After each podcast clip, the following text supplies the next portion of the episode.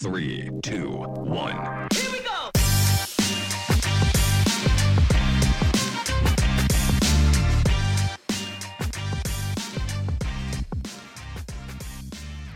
Hello, hello, welcome everyone to episode 141 of the No Normal Show, brought to you by Revive.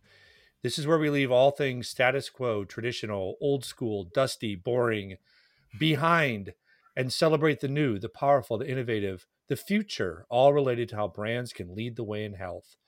I'm your co host, Chris Bevolo, Chief Brand Officer at Revive. I'm joined as always by co host Stephanie Weirwell, who is SVP of Integrated Marketing at Revive. Hello again, Stephanie. Hello, and happy belated Valentine's Day and week after the big game. Lots going on. We'll hit on that just a little bit. We also have Chase Kleckner back, co host, Senior Marketing Manager, show's producer. Hello, Chase. Hello, Chris. Good to be back. Yes, and we are thrilled to have with us once again Joanne Thornton, CEO at Revive. Joanne is a seasoned healthcare marketing communications executive with expertise across the marketing spectrum with more than blank years in the healthcare industry. Do you want me to say, Joanne? 24. Joanne leads Long the agencies time. to yeah, with with a long time of experience in the healthcare industry, Joanne leads the agency's diversity, equity, and inclusion efforts and is deeply experienced in managing the client experience and helping clients navigate complex business issues. Hi, Joanne. Hello, and go Bills. Go Bills. Yep. You know, I'm just going to say, I know we're not going to talk about the game, but I've heard so many takes after saying the real Super Bowl was the Chiefs and the Bills, and that the real team that should have won it all was the Bills. I've heard that multiple places. So I don't know if that makes you feel better or worse. Um, it doesn't make me feel great. well, I'm, try- I'm trying. I know it's probably worse than miss, you know, to miss out like that than to to not even have a chance. So fair enough. What we do want to start by talking about the Super Bowl, and and we have teased going deep on it. We're just gonna we're just gonna talk about ads, and we're each gonna share either our favorite or our most frustrating hated ad. You can give a little more context than that. Uh, Joanne, do you want to go first with with the ad that stuck out most to you, one way or the other? Sure. Um, my favorite ad because I found it the most entertaining was the um Alexa ad. They're reading your mind. Oh my gosh. I think that might have been the only ad where I was like laugh out loud the entire time. I thought it was so clever. I you know I heard like half of that ad. That was the one with Colin Jost and um his wife, um, Scarlett Johansson, right? Yep. Yeah, like I heard only half of what they said. Something was going on in my house, so I need to go listen to it. Stephanie and Chase, did you enjoy that one? Because I heard great things about it too. I did. I thought um it was funny, it was interesting, although I will say um, you know, it's, it's it sits in an interesting space where many people feel like Alexa already reads their mind and they don't like it. And then on the other hand, sometimes she can't answer your questions right. So I thought that's a that's an interesting space for them to carve out. So um but I really enjoyed it. It was very entertaining and funny. Yes, for sure. Okay, Stephanie, why don't you just go ahead with yours then?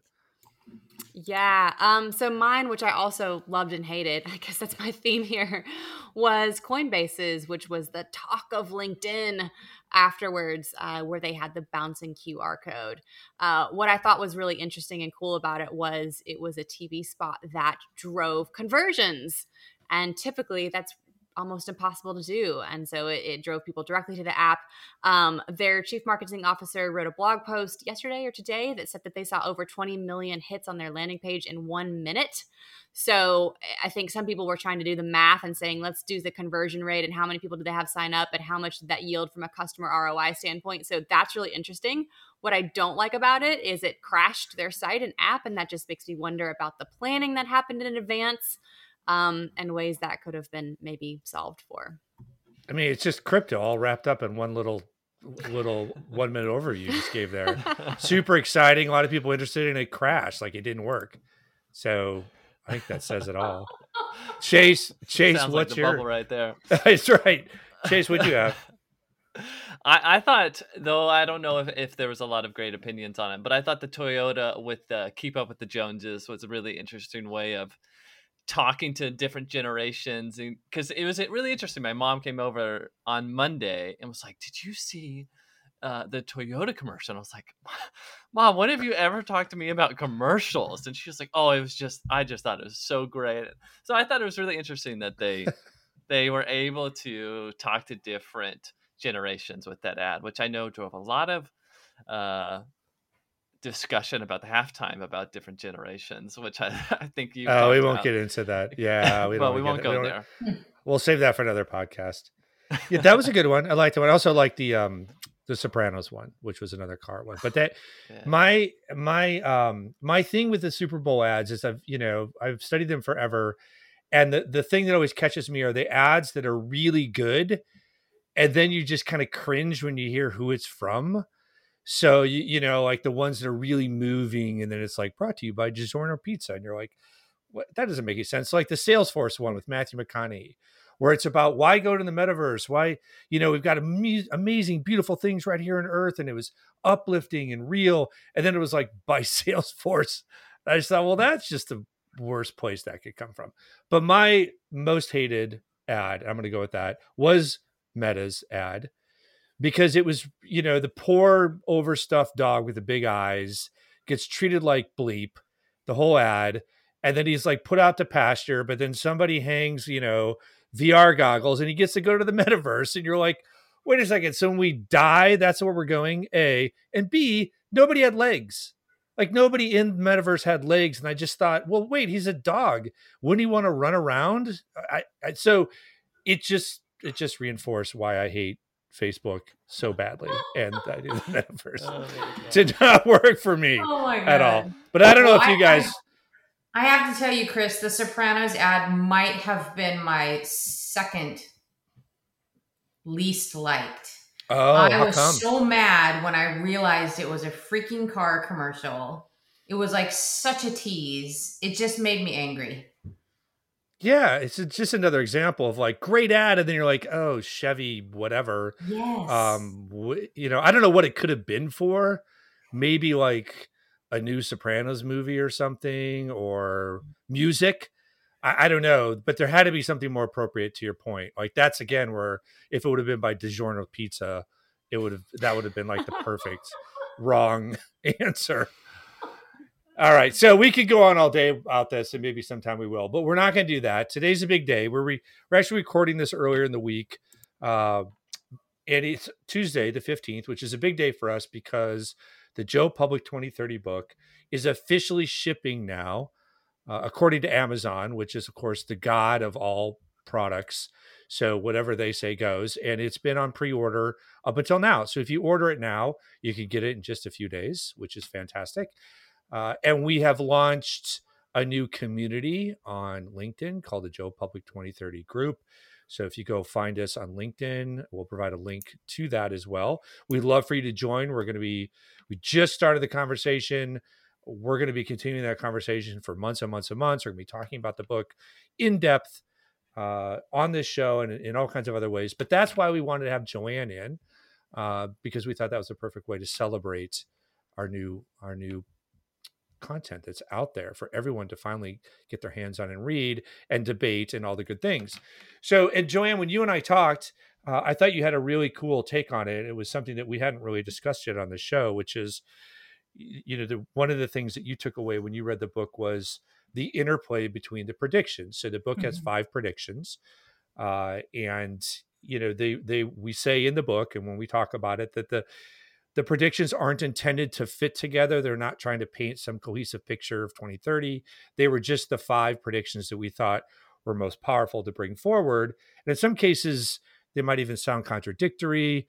Uh, but I but I thought what a great place for us to start, right? So so talk to us a little bit about some of the things that you first thought about in terms of the predictions and whether they fit or don't fit or yeah. how they might come together. Yeah, happy to. So, well, first I want to say congratulations on the the book actually coming out and now being distributed.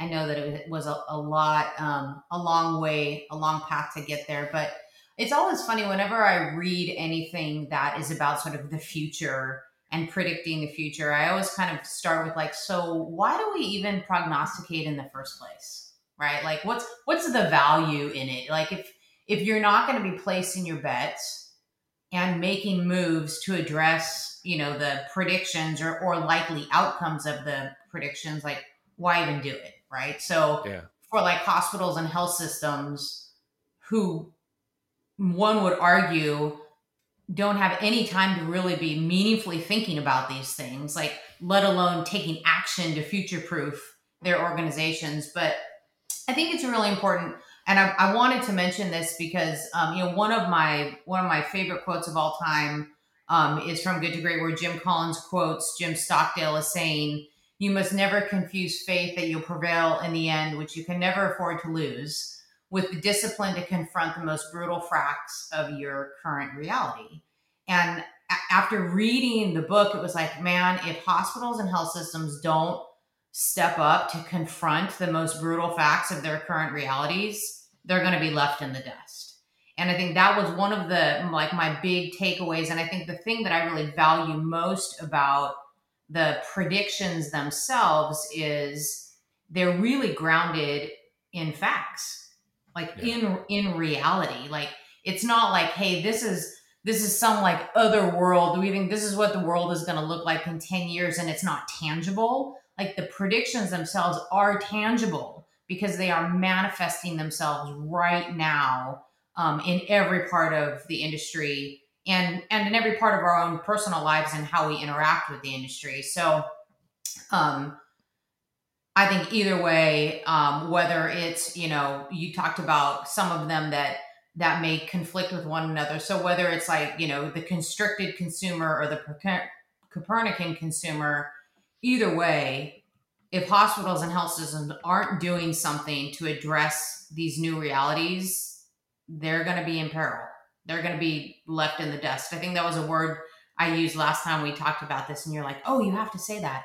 But that's really what it kind of feels like, right? It, it feels like they're going to be they're going to be left behind. So anyhow, um, I thought it was really interesting as I was reflecting upon um, the trends is sort of the intersections in particular with the Copernican consumer um, and this idea that like we're kind of like going to have all of this technology to be always on with our health that there's going to be all of this advancement of technology um, to so you know we don't like maybe there's going to be more machines that are going to be involved in diagnoses or whatever it might be that and the um, the very last finding which was the disparity dystopia it's like so if if we know today that there are already haves and have nots in healthcare how much more is that going to be compounded in a reality where maybe only those people who can afford that level of technology are going to have access to the quality of care that that new technology is going to bring forth. And so I thought that that was a really interesting intersection, as well as the intersection between the Copernican consumer and the idea of sort of tribalism and sect wars, right? Like, Yeah. can you really have tribalism and sect wars if like we're all running our health on Apple watches and smart toilets and like all that kind of stuff? Like, how do you have sect wars around that? So um, I thought there was just some really in- interesting intersections in that regard.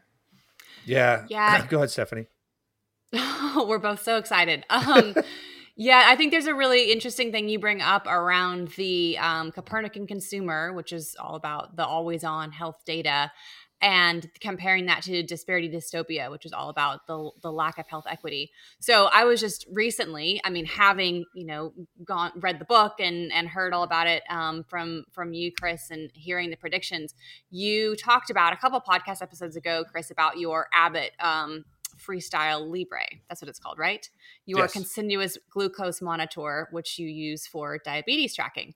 Well, I went down a rabbit hole of, hey, I want continuous glucose monitoring. I don't even have diabetes. And apparently, it's a whole market for people like me who are just health nerds.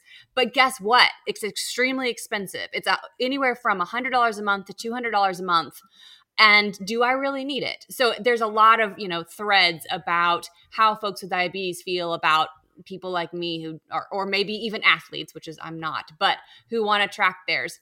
So that's an interesting example of how much will this kind these kinds of trackers be to begin with and how how quickly will they become affordable to all?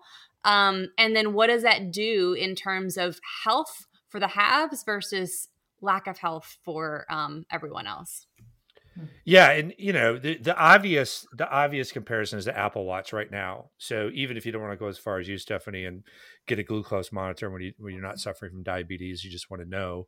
Um, you know, the Apple Watch has just got loads of data, but an Apple Watch is not cheap. It is not cheap. Most people could not afford an Apple Watch, and the book paints the also the depiction of maybe at the further end of that the advances in precision medicine and they're they're astounding when you read about what's possible and and what they're doing with genomics. But then the flip side of that is the cost. So the book calls out uh, there's only i think at the time of print 22 uh, you know genome focused advancements or, or medications that have been approved by the fda but they they expect that to you know exponentially grow but they're all so expensive. So the book calls out one that is for a group of people of which there are only a few thousand in the United States that could benefit from this that are born with a certain kind of blindness it can actually help cure their blindness but it's $425,000 per eye so you know if you don't have insurance I mean, you have to be a Walton or somebody to be able to afford that, you know? And so even if that gets cut in half and half again and half again, is that going to be available to to the masses? Probably not. And so it is, Joanne, it's interesting that you called that out because I've done a webinar now, let's say three or four times. And I would say in, in most of those sessions, one of the questions that pops up is that the the kind of contrast between the carnival like amazement from the Copernican consumer and then the hard reality of disparity dystopia which basically is the fifth prediction, as you alluded to, which says unless there's some kind of moonshot that we have as a country, health disparities and health equity inequities are going to get worse over the next decade, not better. Um, and that's why part of it is not just because the have-nots are going to have it worse, but because the haves are going to have it better. Hmm. All right. So what's you also brought up constricted consumerism. That's the one we actually call out uh, in the book, and I call out when I present because that's the second one. So you have the Copernican consumer, which sounds like amazing, everything's brought to you, and then the second one says except when there's a lot of money on the line, and then you're going to have a really little choice. And how does that jibe, or how does that jibe with the funnel wars, which is about all of these new entrants? From Walmart to Apple to Amazon to Dollar General to Best Buy to you know all of these places that are offering a certain level of care. Um, you're gonna have you're gonna be able to get you know retail healthcare from a hundred different brands in a year, let's say, or two. But your ability to actually get surgery is where it's a different story, right? Right, but but how might how might the emergence of more retail entrants allow for greater and quicker access for those folks who today might be left behind? Yeah. Right. So I think, yeah. um, you know, in some respects, like in a in a constricted environment, of course, you worry like um, you worry about location and you worry about access and you certainly worry about those folks who live in you know health deserts. Do those do those health deserts become that much larger right um, in, in a constricted environment?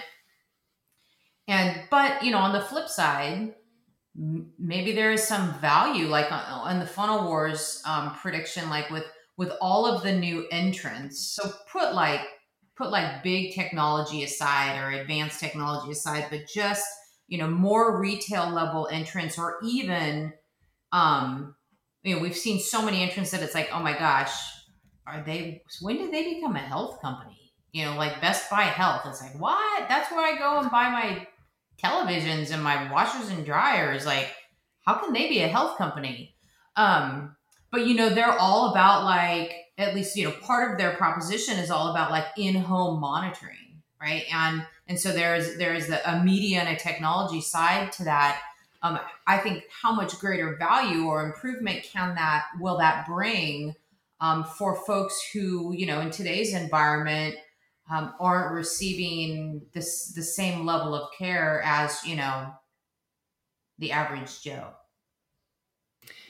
Yeah, and that's the promise of the Walmart Healths of the world applying everyday low prices to healthcare, or the CVSs of the world who um, have recently said that you know through the pandemic, CVS has been your health partner. And so, what does that look like in the future, where everyone lives so close to CVS and they're moving more digitally? So, I think that's extremely exciting. I love the idea of how do the funnel wars and the new entrants actually make it so that we don't live in a constricted environment? Because to me, that's very scary. Whereas consumers, we don't have choice. Um, so the question then is, how does that take the influence away from the health systems, but also the health plans if Walmart succeeds, which they have not quite yet. But if they or someone like them were to succeed with something that doesn't require insurance because it's so so low priced. Mm-hmm. Yeah, I mean, to go back to the constricted consumer, you know, before the pandemic, when virtual care was just barely a blip, you know, from especially for hospitals and health systems, a large part of that was payers resisting reimbursement because from their perspective, it's going to be way easier for somebody to go to the doctor four times if they can do it on their phone than if they have to go in, which means more cost for us. So one of the barriers to more ubiquitous virtual care was was payers, and so you got to wonder like. I, I have an example in terms of mental health where my wife is a therapist and it's very hard as a therapist to get to get reimbursement from health insurance really hard. And in fact an insurer in our state one of the largest ones has stopped credentialing new therapists. And you got to ask like how why? Like there's a huge mental health crisis in this country uh, and as an example of constricted consumerism where you know if i'm if i'm a large insurer i got to be saying if we're going to address this mental health crisis that means a lot of therapy sessions a lot of different kinds of treatments, not just therapy sessions. Uh, that's going to cost a lot. So, what do we have to do to slow the roll? What do we have to do uh, to kind of restrict this, or we're going to get overwhelmed by the cost? So, that's where, in some ways, these things almost can't live without each other, even though we're talking about them in the book separately, uh, because one goes up, you got to imagine it's going to maybe drive another one as a counterbalance. Yeah, ab- absolutely. Um, and, and I'm I'm kind of fascinated. I was fascinated by the um, the finding around sort of the the sect wars and the idea of tribalism, right? Because um, particularly in in both of those types of environments, um, but also sort of relative to the um, disparity dystopia as well, right? Like so so are the are they have-nots then th- their own their own group, their own sect, and is there you know what does healthcare look like for them? Um, it's it's really kind of a fast a fascinating thought. Although um, I guess when you really think about it, there is there is tribalism in pretty much every aspect of our lives, right? Yeah. I mean, why, why Yeah. not healthcare?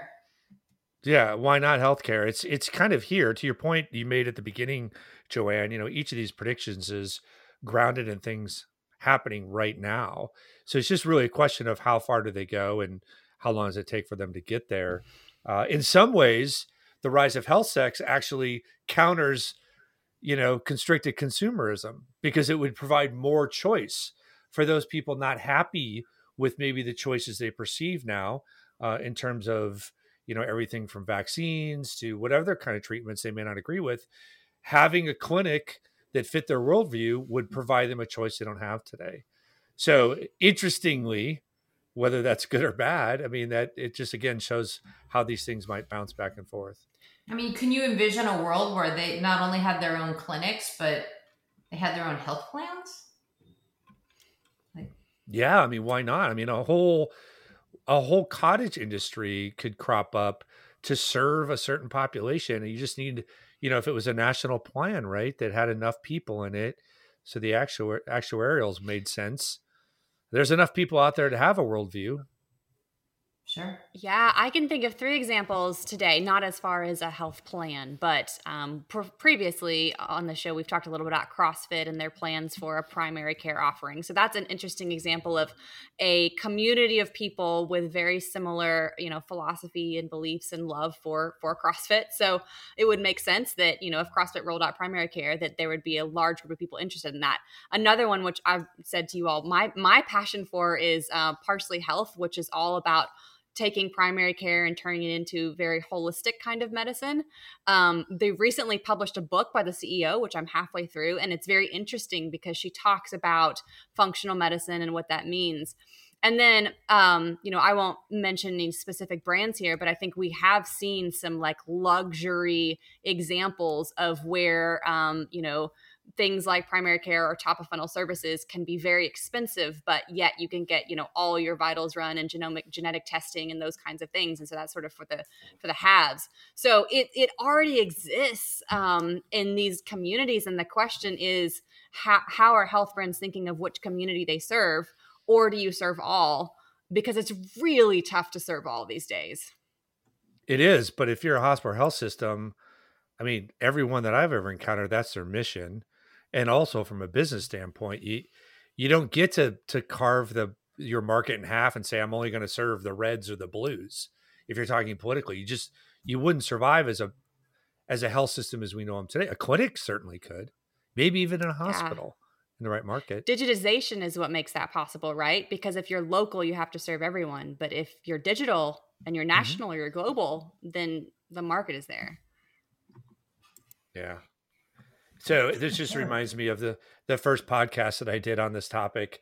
After we were done recording, um, the host said, "I'm not sure we even want to publish this podcast. We could give people ideas." And I'm like, "I don't think the I don't think the book's going to give them any ideas they wouldn't come up with themselves uh, in terms of doing things that maybe we'd all prefer." To your point, Joanne, like politicalization and tribalism is everywhere. Why not healthcare? It's just a matter of time before somebody creates a clinic with a, a brand name on it or a person's name on it and people flock to it.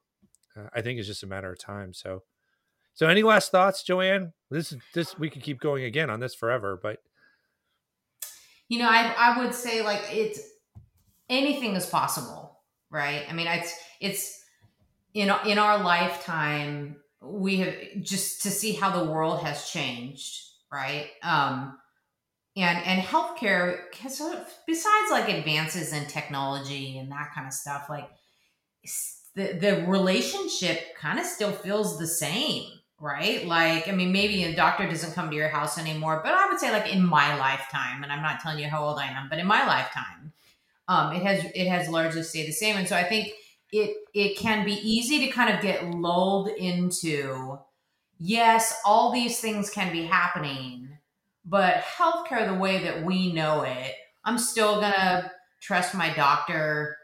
I'm still gonna ask his or her opinion and follow you know whatever he or she says. And um, and maybe i'll kind of like come along with some of the digital stuff but for the most part it's not going to change.